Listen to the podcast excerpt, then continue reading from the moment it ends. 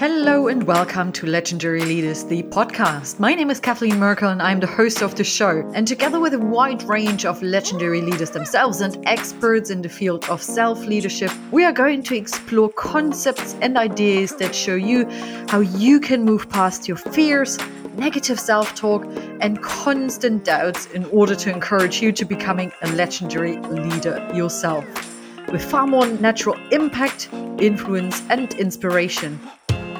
So, are you ready for it? Well, welcome once again to Legendary Leaders, the podcast. Hello, and welcome to another episode of Legendary Leaders. And with me today is Dr. Juana Bordas. She's the author of The Power of Latino Leadership, Ahora, and the best selling book, Salsa, Soul, and Spirit Leadership for a Multicultural Age. Both books are considered breakthrough work on leadership in communities of color.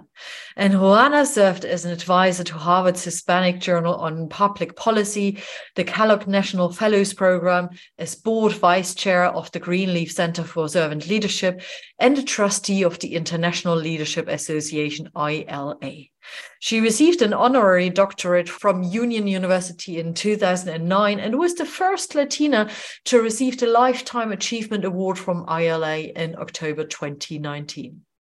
A Colorado Women's Hall of Fame inductee in 2009, the Denver Post and Colorado's Women's Foundation named her Colorado Unique Woman of the Year.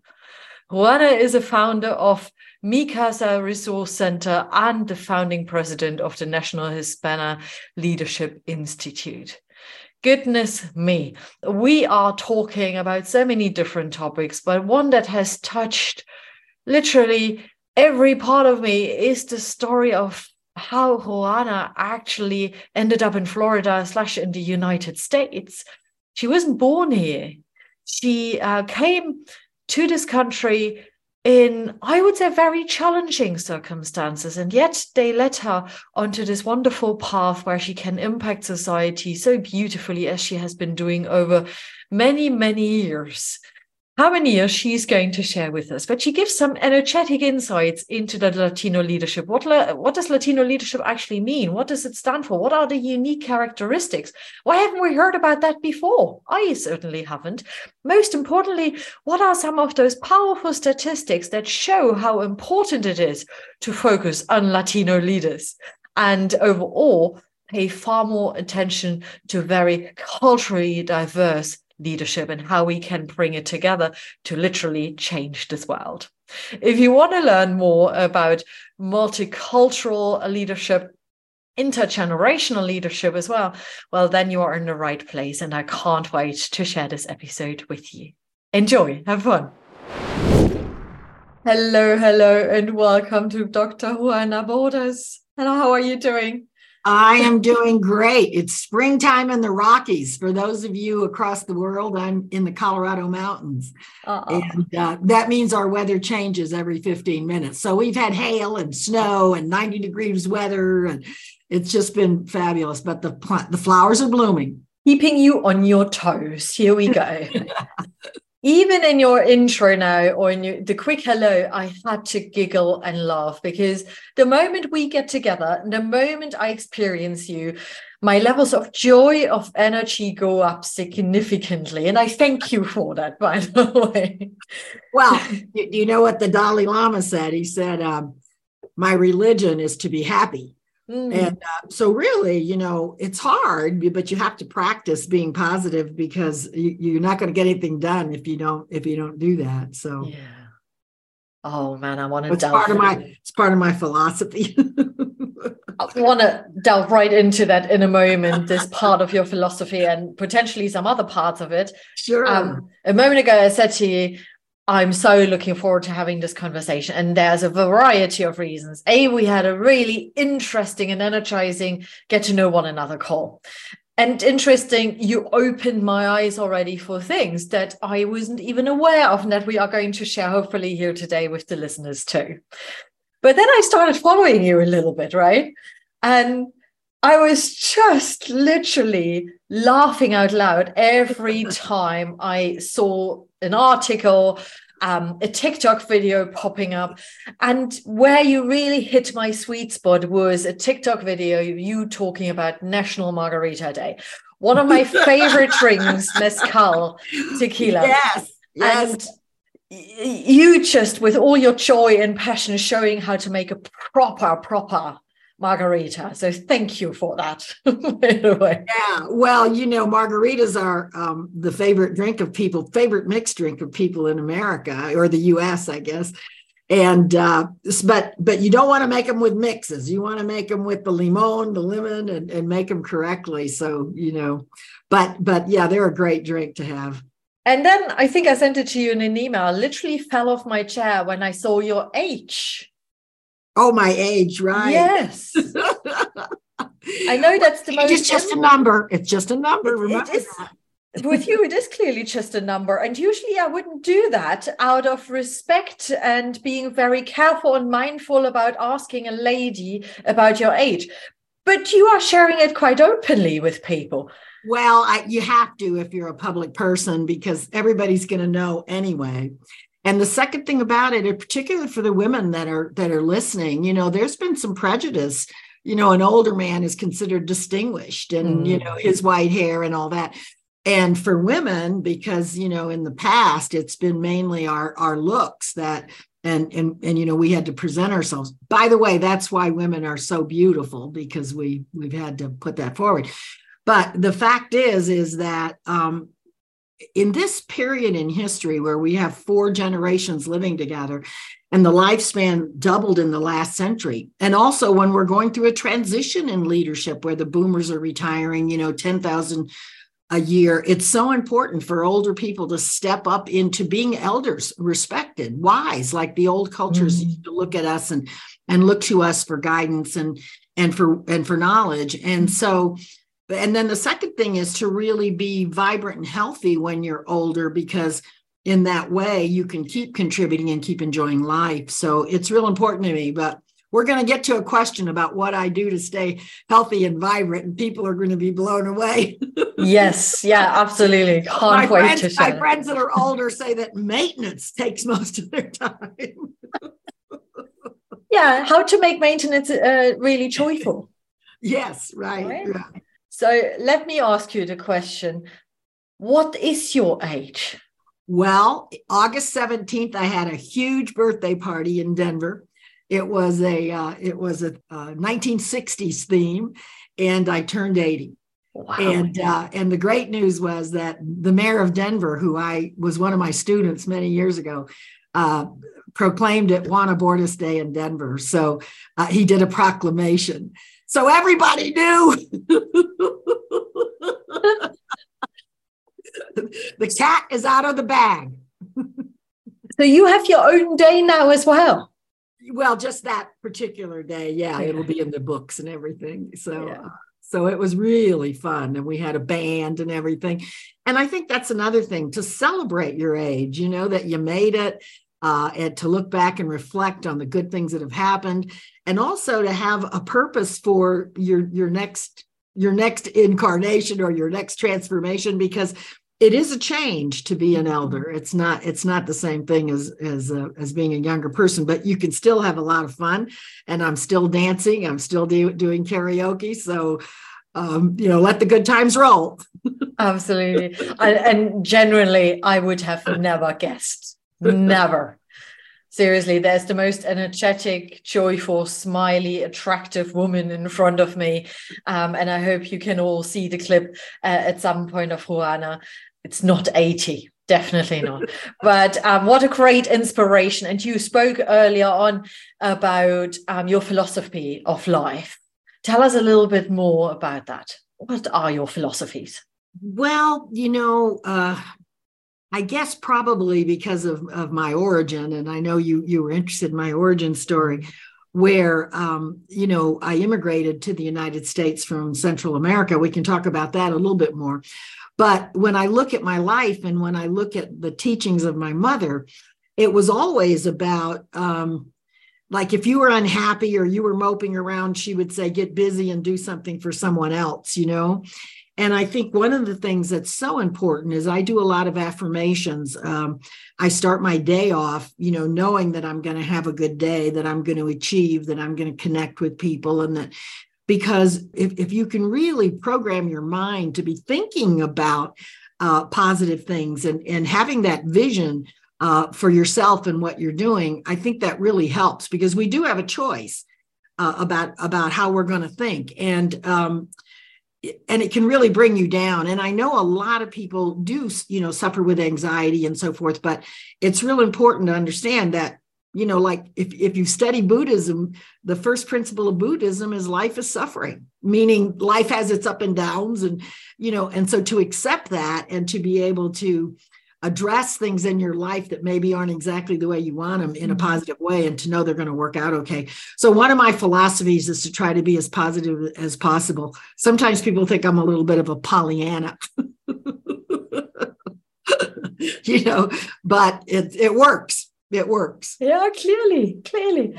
And you you do things that you truly enjoy in life. Share with us a few of those things that you're doing that keep you upbeat. Mindset affirmations obviously are a part of it but what else uh, is a part of your well, habit you know, system so to say? you know i come from a very old culture the latino culture that's a mixture between indigenous and and, and european mainly spanish but my father was french nicaraguan so i have that French flair. Love the French. Oui, oui, oui. oui, oui. so, um, what I was going to say was that I have really good genetics, first of all, because of that. But um, I I do a lot of walking and I do a lot of hiking. I'm very privileged to live in the Colorado mm-hmm. mountains. But you know, just 15 minutes from my house is a national wildlife preserve, and I walked there Sunday for about an hour and a half, and I saw nine deer and two eagles you can actually see wildlife. So I love nature. I love to connect to nature. And I think uh, what I was saying about the old cultures is that it's mind, body, spirit. You know, you have to integrate. You're a complete being. And so keeping your mind positive and healthy and reading good things, you know, I will actually turn off the television if it's about violence or things like that. I don't want to fill my brain with that. I, I'm a, a, realist. I know the problems in society and what we need to do to make it better and how we need to make the world better for the children that come after us. But at the same time, um, you want to be positive. So I do a lot of walking. I do a bicycle. I have a bicycle in my living room so I can bicycle while I watch. I know people are going to think my life is a project. I do yoga at least three times a week because believe it or not, for older people, your flexibility is one of the most important things. And the main way people get hurt is through falling. So yoga teaches you strength and balance, you know, so I do that. And I'm adding to my program because I had it before COVID some weights because that's the other thing you're you you have to build your strength. So for those of you that are out there, you know, just spending uh, some time every day uh, taking care of yourself physically, taking care of yourself spiritually. I begin every day meditating and trying to get quiet and, and centered for the day. Um, because those are really leadership. The first three chapters in my new book are about how do you prepare for leadership? You know, leadership is all about you mm-hmm. and what you're projecting into the world, your authenticity, and and how you can help people be part of a um, you know, I, I, think part of a transformation, that's what leaders do. They help people transform themselves, their organizations, and hopefully build a better society. And it begins with you. Leadership begins with you, you know. And so I would encourage people to, to really, you know, now I had children and everything, and I know it's hard when you have a full deck, but uh, but still taking care of yourself is, I think, the best leadership act you can do. Yeah, oh, I couldn't agree more. And that's one of the key messages of this podcast. Leadership starts exactly. with yourself. Yes. It yes. hasn't got anything to do with your status and the job title and how busy you are. It is indeed how you transform yourself, the others around you, and the impact that you are deliberately leaving and creating. And I think it's something worthwhile to invest in. And for everybody listening here who says, I don't have the time to do even one of these things that Juana just um, shared with us. Start small. Yes, know? exactly, exactly. And you know, I really didn't have to do all this in my early years. I, I, really didn't. I didn't really start on these kind of programs till I was like in my 40s or so forth. because you know you're here's how I look at it your body is a gift that's given to you for the first say 40 years of your life. And the next period you have to give to your body. In other words you have to take care of this beautiful structure that you know because if you don't feel good and, and you're not healthy you really can't be your best. And that's what leadership is about. It's about really showing people you know how can you be the best you can be? How can you really tap into that potential that you have and the fact that each one of us is unique you know every person is unique what's your unique gifts uh, that you want to bring uh, to humanity to your organization to your family to your community I spoke to leaders today quite a bit about that. What's the unique gift that you are sharing with others? However, it's also a wonderful segue into all the work you are doing. And there isn't just one piece of work you're consulting on or you're teaching, you're doing. There is so much inspiration that you offer to this world. And I, I would say every individual has indeed their origin stories, how they got to the point where they are now, um, and that drove them. And you have such a special origin story, such a unique one indeed. So share, do do share with the listeners, please, about the banana boat and so much more. the banana boat.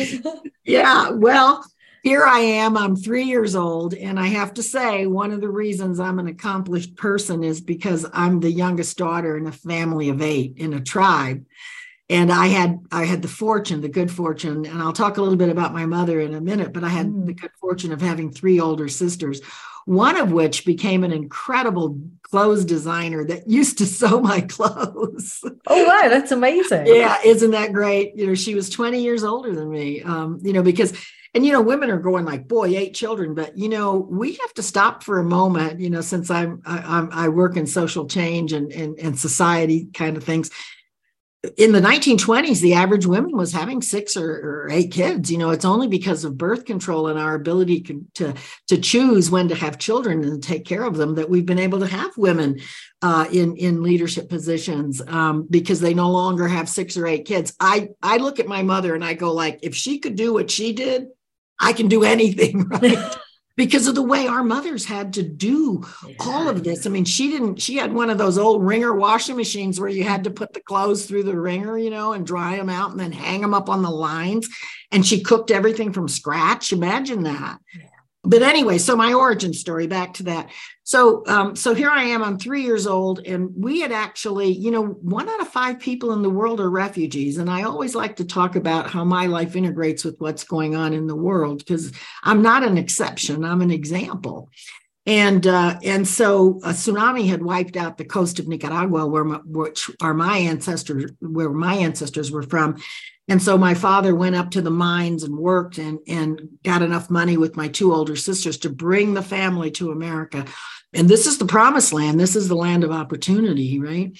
And so my first memory is me, my mother, and five of her eight children, or six of her eight children, I was one of them, getting on this banana boat.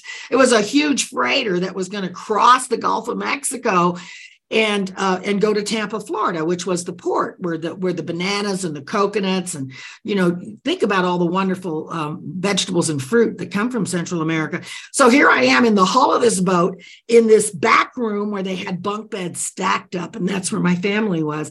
And so I remember it, of course, because it was such a shock. Mm-hmm. And then, you know, my brother bringing bananas and coconuts for us to eat, and then getting to this land where you know, my family, my mother didn't speak the language. She had a fifth grade education.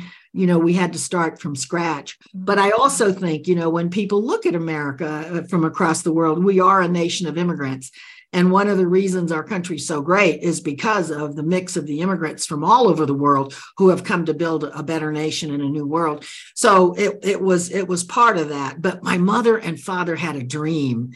And I think that's what motivates me. I recently saw a study on Latino leaders, and one of the things they said is that we're motivated because of our responsibility and because we want to give back because it took generations for me to get here you know i'm the first one to go to college in my lineage. I'm the first one to become an educated person in the in the anglo traditional way you know because we have our own way of knowledge. But think about that and what a responsibility it is for me now to represent my family and all those people that came before me and then to look to the future as to what our contribution is going to be as um, as a community. That's incredible. I can openly and honestly say i've never heard a story quite like that and i'm curious about hearing more because you said you were the youngest out of the eight children the youngest daughter the youngest have, daughter. Yes. Uh-huh. And three siblings went to the military, right? Yes. Um, actually, my four brothers served in the military. And okay. uh, yeah, and and you know, um, it's important because today we have so many refugees and we're having this immigrant debate in the yeah. United States and maybe people in the world can't relate to it but it's all over the world and yet when when people leave their country it's it's not because you know, they want to go on vacation because my parents had to give up their language and their uh, culture and their community and the respect they had and their and their ancestors really their lineage and all the people that they had known and come to a new place where they were going to be discriminated against and have to do some pretty hard work and so here we have all of these immigrants across the world, and yet they come. My four brothers served in the military, and my beautiful 20 year old sister, who was 20 years old and 20 years older than me, served in the waves in World War II. And so when you look at that, and I served in the Peace Corps. So you're looking at six of us. And then another one of my sisters did economic development all over Central and South America. So we're only here to contribute and to, uh, to be part of the American landscape. But more than that, I think all over the world, Germany's had, you know, issues with immigrations and opened their doors. And then there was some backlash. But oh, think about yeah, but think about the the grace that immigrants bring, and, and a lot of times in most country they do the hard work for us. Yeah, whether it's growing the the food or serving the food or building the homes or taking care of children or the elderly, many times they come in to to work in those in those kind of industries. Yeah, and and I agree wholeheartedly with you, and it it amazes me what you've just described because you basically demonstrated how you all served others, protecting others, educating others, whatever it is. And it, it almost seems to be like a part of your DNA, at least your family DNA, to be in service of others. And when I when I look around me in society, let it be in the UK, let it be in Germany, yes, the topic and discussion around immigration is always a heated topic. But I don't see a lot of people like German acquaintances, really seeing how we can be in service of one another, how we can support one another. There always seems to be a battle about you need to adjust because we give you a home. And that's what it is instead of creating. But no, because it, in reality, we were just talking about margaritas. Mm. In reality, each culture brings gifts. Yes. And, and, and, and also demonstrates a different facet of our humanity. And so, like with the Latino culture, we're the hardest working people in, in the world, really. Well, I can't say that because our Asian brothers and sisters work really hard, but in the United States, we are the highest participants in the labor market. And uh, 47% are still working class. So they're doing the kind of work that I talked about construction and food service and growing food and working in, um, in um, the mines and things like that. So i mean so we have to honor that that contribution that they make uh, to all of us. But you know the, the, the multicultural global world is coming. I mean that, that that's where we're going and our children in this country in particular and across the world have a have a, an identity as being from from the world from many cultures. And and i think the reason they do that is because they know that different cultures bring so much vitality to life. Mm-hmm. and and the music that they listen to you know bad bunny is that now the number one artist in the world. And he was uh, the top uh, for three years in a row, the top person um, downloaded on Spotify. And he refused to sing in English. He said, This is my language. This is who I am. And you're going to enjoy this. And guess what? He becomes number one. I love him. I would play a little for you if you, you go know. for it. Yeah, you know, you see what I'm talking about? So yeah. here are young people embracing this new world that's coming this multicultural and global world of which immigrants are part of and so i think i think you know i think they're on to something oh, yes, I think so too. And actually, you just gave me selfishly a really positive feeling. I often say I feel like a citizen of the world.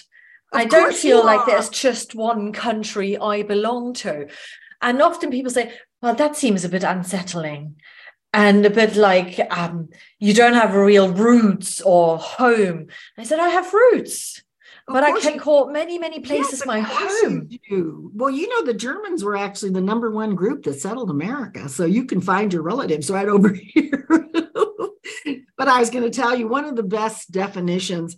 There's this group called, um, they're called, um, they're the troubadours all over. And so here's how they explain uh, they came from Mexico. Los Tigres del Norte, the Tigers of the North, they're called. And they said, Of course, I'm bilingual and bicultural. In my homelands, I buried my ancestors. In the United States, my children were born. They see what I mean? Mm-hmm. And, and you don't have to give anything up. No diversity is an add-on process. Yes you got to do some transformation if you grew up with some ideas about different people because we have to get to the place where we honor and value all cultures all people all races all ethnicities all all sexual preferences if we're really going to create a, a humanity that has respect and and and peace. But when you go into other cultures you're just going to learn more and expand your awareness and and and your repertoire. And particularly if you're in business you're going to have to manage people from so many different places and four generations. So if you don't develop a cultural agility and ability to learn from other cultures you're going to be at a disadvantage. And how can we help people really get that really understand it well, that is such a great question, which I've dedicated my life to. Indeed. Yeah. Well, here's the good news. You know, the good news is that we were talking about how young people really do see themselves as global and multicultural or mixed. Uh, in in 10 years in the United States, they're going to be the majority of the electorate. They're, the Z's and the millennials are the largest generations in history. So I'm putting my money on them because that's another transformation we're going through this transformation of a younger generation beginning to take the helm of leadership. And and and so it is coming. And so i want to invite people to be part of the multicultural mambo. Let's get this thing going. I mean you don't want to miss out right? Because our young people are going to do it and it's coming and your grandchildren will be mixed. Hmm. you know so so uh so let's have some fun with it um you know like i said some people think i'm a pollyanna but i really do believe that if the great spirit wanted us to be all alike and wanted one culture that's what we'd have but we don't we have many cultures and every human being with a unique gift to, to give humanity yeah, the world is colorful. It's not of just course. about shades of gray. It's colorful. Yeah, yeah. You know, and let's add a few more nuances to it. Why not? But in all the work you have been doing so far, and let's talk for a moment also about what exactly you have been doing because you won awards, you wrote books, you are out there on stage and podcasts speaking about what you're so passionate about. And that's amongst others, Latino leadership. Um, but what you're also passionate about is multi generational work, as you have mentioned it before. Now, you also shared your age with us and you highlight the generations to come that will form the the big part of the workforce. Right. And and i do wonder how you personally build the connections with the latest generations. How do they perceive you? How do you build connections? How do you take them with you? They run up to me and say i want to be like you when i'm old I, I can actually imagine it. Old is a bit harsh. First of all, you know I'm on TikTok. And um, I'll tell you why that's a lesson in intergenerational leadership. That is because our generation would never dream of trying to put out a message in, in 60 seconds. I mean, when I first got on, I couldn't believe it, you know. And yet, because um, you know the, these young people were born in the digital age, mm-hmm. and they are used to pressing a button, and they're used to a lot of information, and they're used to uh, skimming more than the in-depth stuff that we have done in the past. Yeah. But what it's taught me, it's how how to be more succinct, how to really think about my message and really understand that people can only learn a few things at a time anyway, right? So I've learned a lot from being on TikTok and trying to make that platform something that really engages and educates, you know, because people have some problems with TikTok, but let's make it, let's take that tool and use it for positive. And uh, the second thing uh, they they have taught me, which is really important, is what we're doing today. Is because of this, and for Latinos, it's actually um, uh, you never say the word right. Is it dysphoria? Is that how you say it? Dysphoria. When, yeah, when people are are gone, they, they go different places in a culture. There was an African one. There's now a Hispanic one. So, particularly because of that, for example, we had in the United States a group of young students who were um, who were undocumented, and they started a movement called DACA, the Dreamers and they uh, they began to tell their stories and what and what young people are saying because we all move um, because we many of us are not where we were born because there's mobility and and you know there, there's all this change we need to tell our stories. Mm-hmm. and so young people have this whole thing about narratives origin stories and who are you? Are you authentic? You know here's how they put it be yourself. And i'm like what does that mean be myself you know you can't be any anybody else anyway so you got to be yourself. So this whole idea narratives that we're doing and that you're doing getting people to tell their story is so important because in that we find the connections you know because the human of the human experience. So so yeah so so what they said was we got up publicly and told our stories about being immigrants and the fear that they had that their parents would be deported and the kind of prejudice that they had. And all of a sudden all of the united states that you know the, the president passed a law or a, an executive order that they could stay in the country without being deported and that they could get an education and go to college. It was all about storytelling and letting everybody know the story of, of young immigrants. So I've, I've i've always had people tell their stories but now i know how important it is for you and i to share that so we can connect so that that was a, thing I learned I learned from them for sure is uh, is that we have to tell our stories. They also all wear false eyelashes. Uh, loads, loads of them. Yes, authentic. I'm being fully myself. Yeah, yours look very good. I don't have mine on right now.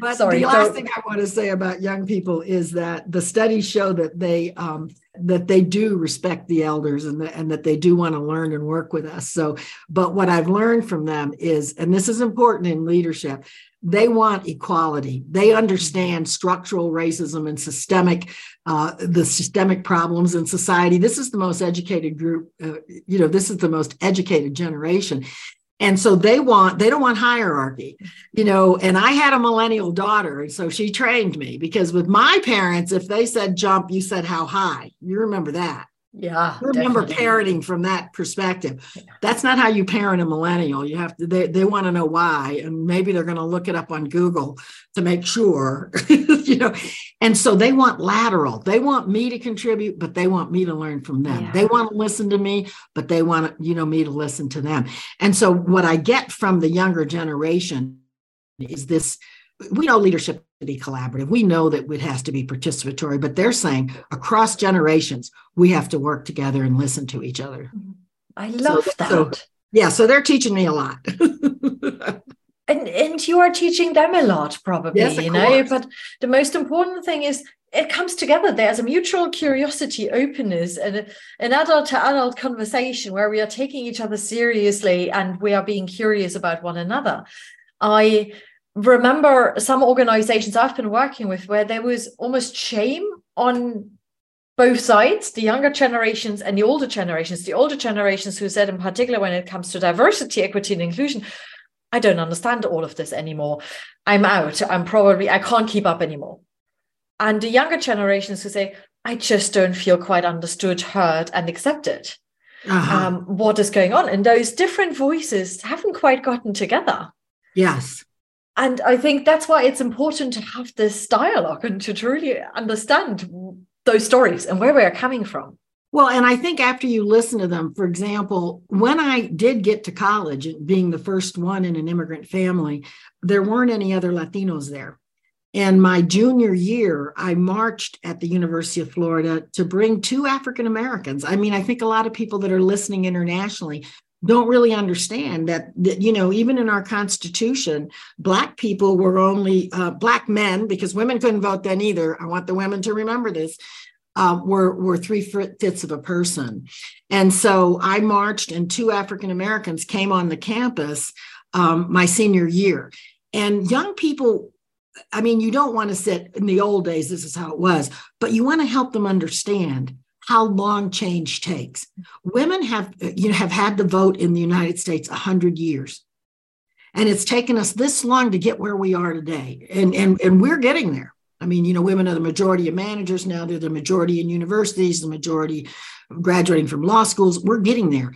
But change takes a long time. And when you're young, you don't know that. And so for us to share our perspectives, but, you know, in, in a way that says to them, um, you know, we're going to help you move this forward but you have to understand it's it, in, in spanish it's called paso a paso step by step. In business it's called continuous improvement every time we move forward.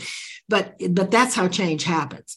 And so and so i think this partnership between younger and older really helps create a much more richer approach to the future. I definitely prefer the paso a paso.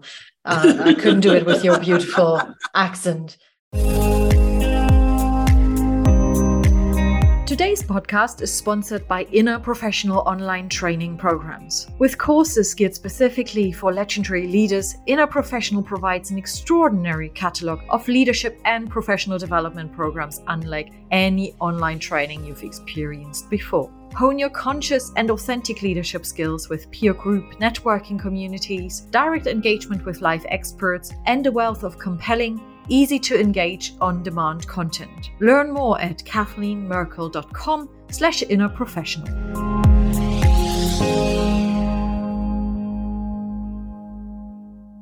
We have mentioned Latino leadership now a few times.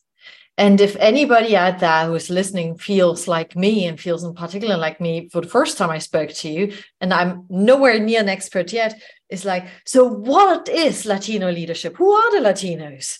Yeah, uh, well, uh, shed some insight here. That's a great question. And I'm going to take a little sideline here because especially from people from from Europe or so forth there's two cultural paradigms that we need to talk about one is individualism and the emphasis on the individual, and the other is the collective or the emphasis on we. And so, uh, Latinos and other people of color and women, uh, we're collective. We understand, when I say we, that we've only made it to where we are because of everybody's efforts, right? Because of those who came before us. I mean, think about the early the early suffragettes.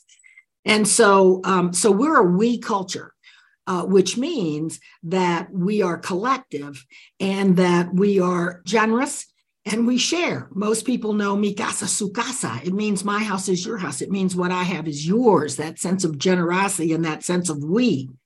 We also are a culture that our leadership, because we have been marginalized, because we have been minorities, is is a change oriented leadership because we were trying to advance our people get them better jobs right? Get them into education get them to be able to buy homes or, or, or things like that.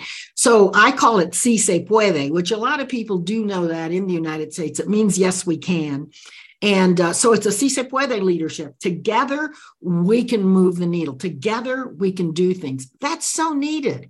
I mean, whether you're talking business or you're talking education, whatever sector you're in, that idea of us collectively working together towards a common goal. And the goal is to advance the people in your community or advance the people in your organization or your company and so those two principles are so important but what is is is the key is this thing that i call leader the leader is equal. And that is and back to the hierarchy we were talking about um, you know it used to be leadership by the few. Well today we need everybody you know to really help. You know we've got this climate change that supposedly is six or seven years that we have to turn this around. In the United States, we have a lot of gun violence. We still have uh, this whole thing in um, in Ukraine where we're settling issues through conflict and through through through wars. And so there's a lot to do, you know. And so all of us engaged together can help create a better future for our children, which I think is the purpose of leadership to leave a better legacy, right? Leave a better legacy. And so Latino leadership, I say it's like a relay race where one generation passes the torch to the next and the next and the next and the next And that's how we're going to get there, you know, by doing this cooperative sharing, not just among each other. But everybody has to step up to leadership and we have to respect people, whether they're they're cleaning our office or whether they're taking care of our children or whether they're you know doing construction or whether they're uh, doing our finances or our it every single person is a leader and we want to bring that out in them. And if we do that we create the next principle. I call it leadership by the many that we all collectively say, yes, we can be leaders. And it implies inclusiveness, right? It implies what Latinos call bienvenido, because Latinos are also a very open culture. We're not a race, we're a culture. So you can learn us, you can walk with us, you can, you know, participate in our culture and in our values. And so, this whole idea of Latino leadership is that collectively by acknowledging and growing the potential of people, by having a vision of a better future, by not being afraid to change things and to transform things, but to understand that leadership is about transformation, that together we, we can we can do this. But another important thing is gozar la vida or enjoy life. Just like Latinos work hard, we spend more money going out to eat. We invented the word fiesta. We love music. We, we go to movies more. We use cell phones more to connect with people. You have to enjoy your life because that's the purpose. so we celebrate everything. Absolutely. And you seem to have a lot of special days as well dedicated exactly. to the Latino culture. and today is Taco Tuesday, which happens indeed every Tuesday. So every Tuesday, I'm making chicken tacos today you know what what came to my mind is leadership and that definition isn't about necessarily what you are doing it's more how you are being yeah well uh, one of my mentors used to say leadership is how to be not how to do it mm. isn't that yeah. a great that's francis it, it is beautiful. I actually just um, joined uh, another further education programs or one of those programs and that was dedicated to purpose coaching and really delving deeper into the whole purpose question and the key theme that really stuck with me is that purpose is about being not about doing and i find that personally really calming because you embrace your uniqueness but you take other people that. with you and you become so beautifully contagious to others by sharing that uniqueness well, and you know, I think part of the modern culture, uh, in order to, to sell you things so that you can look better and feel better and be more attractive and be more sexy, is you know to make you uncomfortable with yourself. And, and, the truth of the matter is you know is that you're a you know like we've been talking you're a totally unique being. Nobody can be you. And so that finding that i love this we know with the millennials and the z's be you. Because in doing that you really tap into your power. And you tap into that that personal purpose. I have in my book by the way a chapter on destino which means destiny and uh, and Latinos do have that sense of of purpose that like me being born the youngest daughter, me being brought to this country, me being the first to be educated, all these things are preparing me for my path. And so part of learning who you are, as you probably learned in your in your seminar, is to reflect on, on, on your past and where you've been and, and your experiences, because you're on a journey. Mm-hmm. And, and and as you look back, you can see where you're going, right? But uh, but I really encourage people to to to to spend some time doing that because that's really your gift that you're giving to the world yourself. yeah, yeah, and to the topic around you know the cosmetic industry and all the ads you can see and to make you more insecure basically about yourself exactly that I actually find people really appealing, attractive.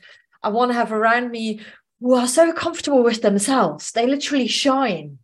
And it doesn't matter in the end what they really look like because they just have charisma that is, I can't even describe it in words, that just immediately appeals to you.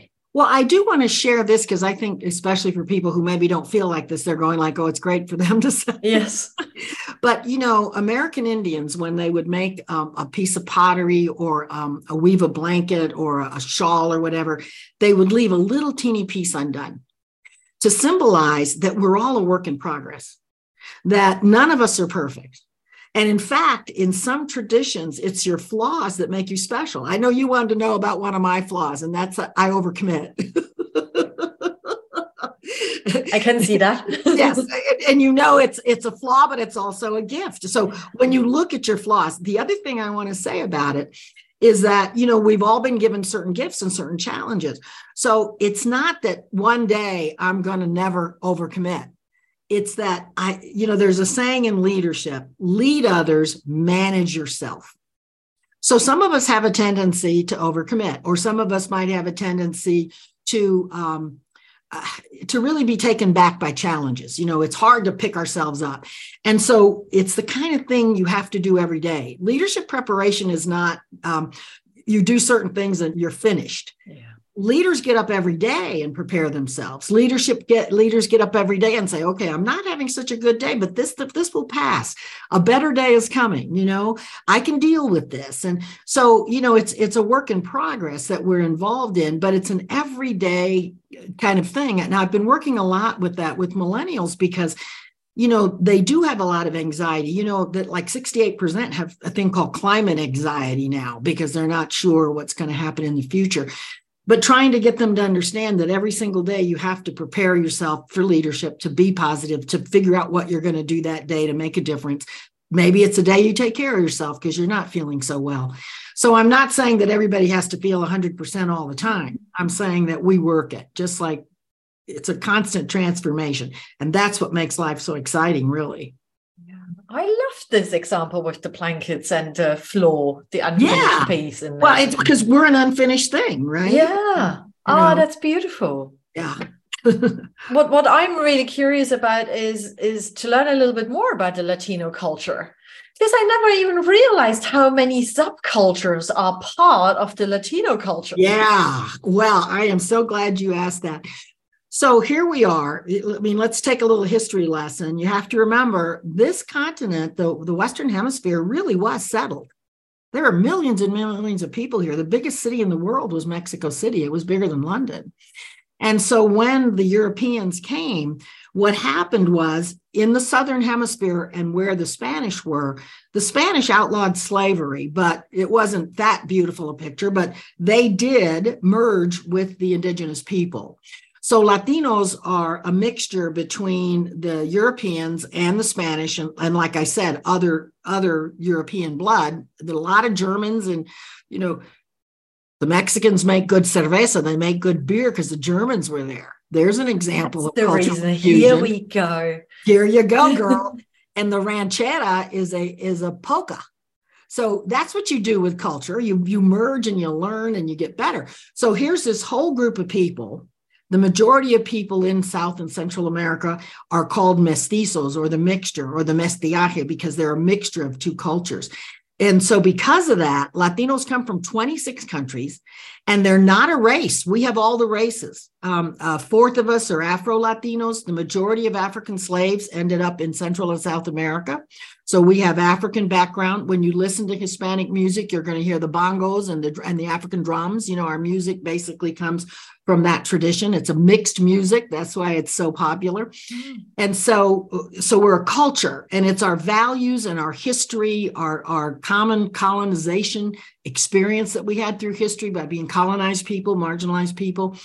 Um, but our values are what really hold us together. Our values, our spiritual traditions, our language now, which is Spanish, because we were talking a little bit about the we culture, the generosity, the taking care of each other, the, the we idea that together we're going to make it, the whole idea of family and community, which is certainly what everybody's looking for today. And we have to learn as leaders to build that family and community inside our organizations and our families and in our actual communities where we live because of all the of the of the people moving around. So here are Latinos who are now um, we make up 62 million people in the United States. I mean that's a big that's bunch a people. Yeah. Only Mexico and Brazil have more people of Hispanic descent, and that's because about way over a third of the United States was Mexico until like 160 years ago when there was the Mexican American War.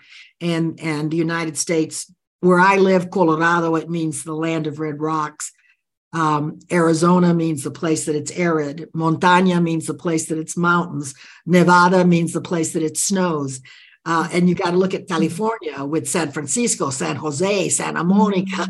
Mm-hmm. you, know, yeah. you know, all it, it's right there that this was, uh, you know. So we're looking for uh, the Latinization of America to bring those gifts into the mainstream because we're going to be the only group that has the the numbers and the cultural uh, vitality to be able to integrate the two cultures. And I think you mentioned to me the Philippines fall into the Latino culture. Yes, well. I was giving a talk. I was giving, well, the Philippines do, but I was giving a talk in Texas, and this young man comes up and he says, It's 29 countries because Guam. well, he clearly did some research. Yeah, yeah. So he felt like he was part of it too. And, and because we're a culture and culture is learned. Now remember, you can't you can't join a race, but you can become an honorary person. But with culture, you can learn it. So I have people in my family that are not Latino by birth, if you want to call it that. Mm-hmm. But my uncle Carl and uh, my my brother-in-law Howard, uh, you know, we say if you hang around with Latinos long enough, the rhythm's going to get you. I, I, need to get more We're Latinos get into you. We're life. Gonna get you, honey. We're gonna get you. you know, that's why I love traveling to Central America, for example, so much. It's it's the only part of the world that I traveled on my own for a while. And people kept telling me, oh, be really careful, it isn't safe, and so on and so forth. And as many other countries, there are challenges, no doubt, and you don't feel safe in every corner of Guatemala City and so on and so forth. But I've had most fun in my life. It was just brilliant. There was there was the Bienvenido. The, you felt welcome. Yes. There was a, a, lot of openness. There was the dancing in the streets. Right. Um, and then there was a lot of togetherness. Yeah. So one of one of my quotes is uh, that Latinos hold the promise of a new America with diversity and inclusion at its heart. So, I mean, you know, people are having all these debates about race and this, that, and the other. And we're saying, hey, we're all the races. A fourth of us are Black, a fourth of us are Indian, 42% have European blood, yeah. over 35% say we're mixed now. And, you know, we're living proof, right? We're living proof that if you mix it up, and nature loves a hybrid. That's how nature advances, is through bringing things that are different together, right? And uh, and so I want to change the discussion. I want this to be that you know that that diversity and inclusion and learning from each other and having this cultural mix that we're going to have is the next transformation of humankind. It's our next evolutionary step. And so, you know, and we're not going to stop it. So we might as well get with the program and have some fun. Yeah, I, and like I, and like and like Lizzo says, it's about damn time. oh yeah, the the perfect description of being unique and being it's Lizzo. yes. I'm, I'm putting a little bit on the damper on this positivity course, and optimism that we have here because I love what you're saying. And what I'm hearing is that we can really if we embrace the Latino culture where diversity, equity, and inclusion is a part of the DNA somewhat. It is part of our DNA, yes. And where we embrace those differences that we and, and the learnings from all of those different cultures, wonderful. We can organically bring it into this new world that we are all co-creating. Now, I do wonder, however, how it must feel for people from the Latino culture who live in the US and who don't feel very privileged. Right. Who love to serve others, who feel like leaders in their own right, but who are constantly told by former politicians, for example, that you haven't gotten a right to be here. There should be a wall on land that used to be yours, basically, and so on and so forth. And there's quite a bit of right wing behavior visible as well, in particular in certain states in the US, some more, uh, in some more than in, in others. And I do wonder how people deal with that, how they face these challenges and negativity. Well, you know, for me, it's about it, it is about leadership and having that positive vision of the future because vision is a magnet. It also draws people and it inspires people. And you know, the Bible says without a vision, people perish. And so you do have to know what you're working for or, or what is the potential and the possibilities but I do think that uh, you know I'm a community organizer at heart. In other words, I I learned a long time ago because in my early career I built organizations Um, and particularly in 1977, when I built the you know, one of it was the second Hispanic woman organization in, in the United States, and to bring people together when they didn't even know who we were. They it was right in the middle of the women's movement. Women are struggling, and but you have to you have to have that vision that eventually it's 40 years later, and it's the largest Hispanic serving organization in the state of Colorado. So you have to know first of all that change is going to take time, right?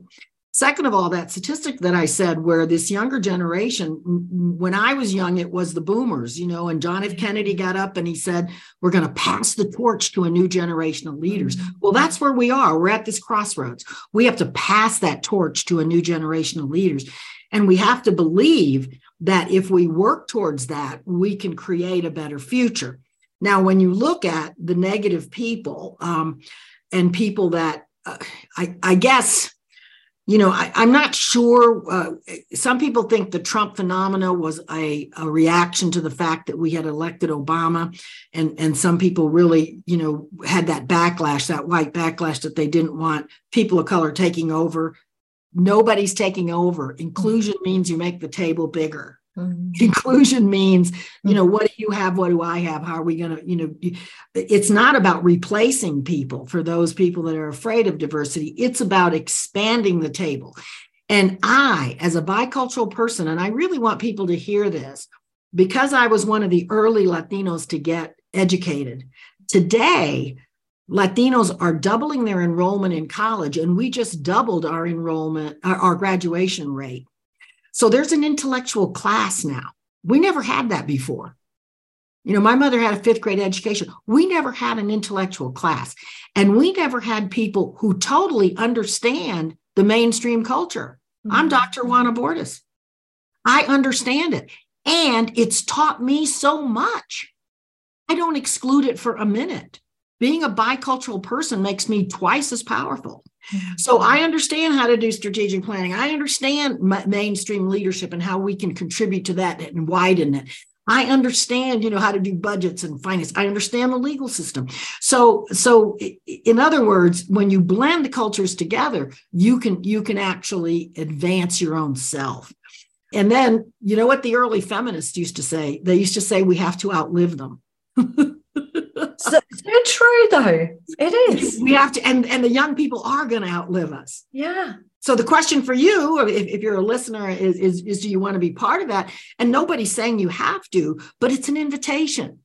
And it's an invitation to join with the younger generation and to help them really create i mean because this is a really uh, an incredible crisis for young people. And it goes back to psychological um, kind of decision that you have to make. What is it you can really influence? What is it you want to focus your energy on? Oh, that's Where is such the a great, big yes. scale moment, right? Focus yes. on the people who are on board, who are more educated, who live diversity already.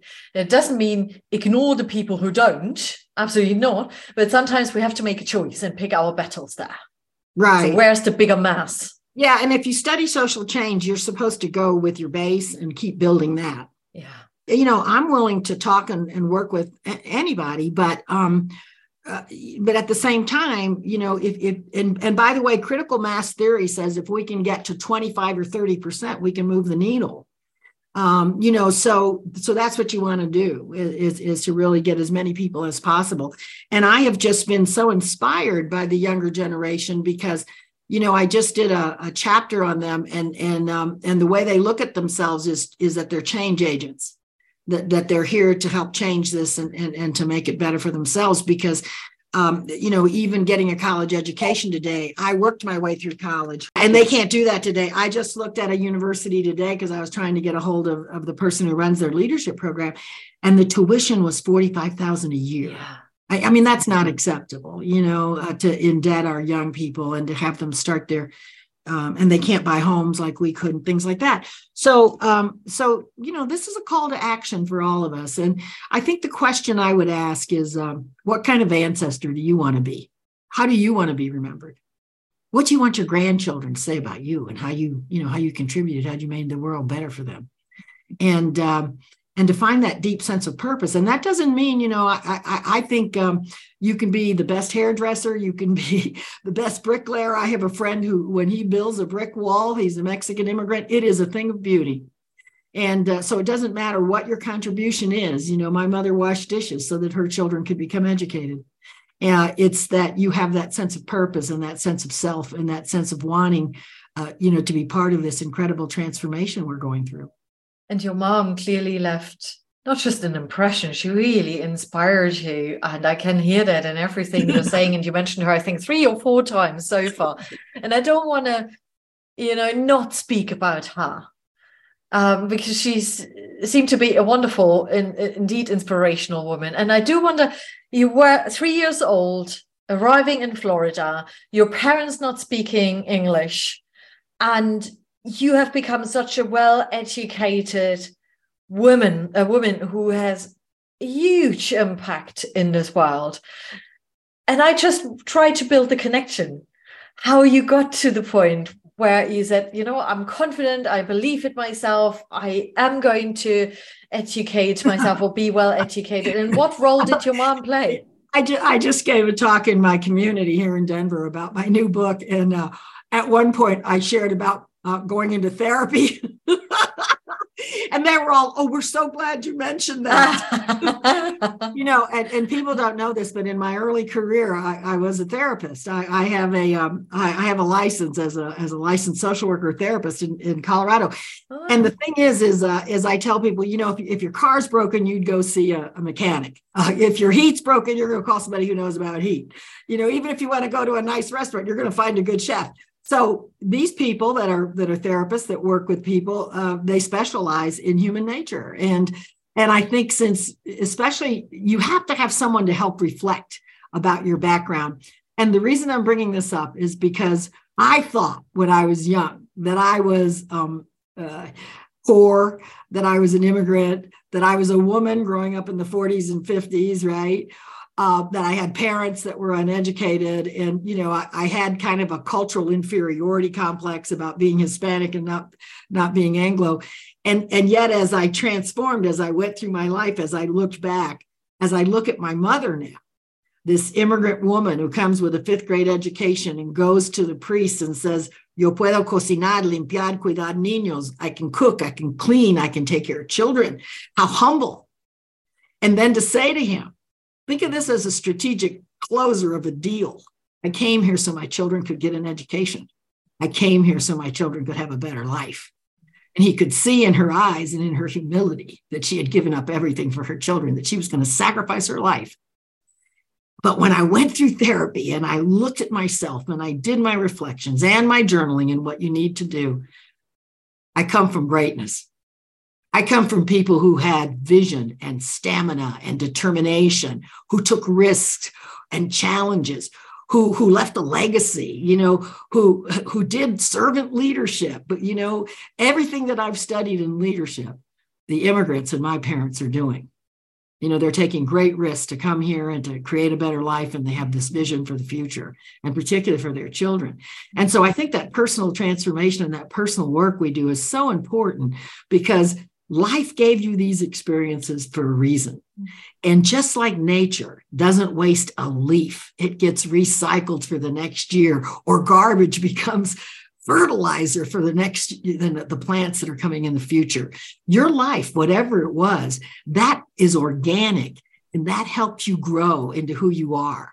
So embracing the difficulties and the challenges really helps you transform into uh, into why you're here and why you had mm-hmm. those experiences. And then, so I honor my mother because she taught me leadership. Wonderful. Thank you so much for sharing this beautiful story. Yeah, well, I hope we meet sometime because you are just dynamite. you know, I was I was just secretly thinking, I need to get back into Latino country. And I know there are 27, 29 countries. Don't cry, honey, be. but I'm going to Costa Rica Saturday. Beautiful. Oh, best sunsets. Best sunsets anyway, well, just beautiful work you're doing. Thank you for being part of this world transformation that we're all doing together. Before I let you go, though, do share a little bit more about your new book that I can see right there behind you as well. Oh, yeah, yeah, yeah. I have it up here. Look at this.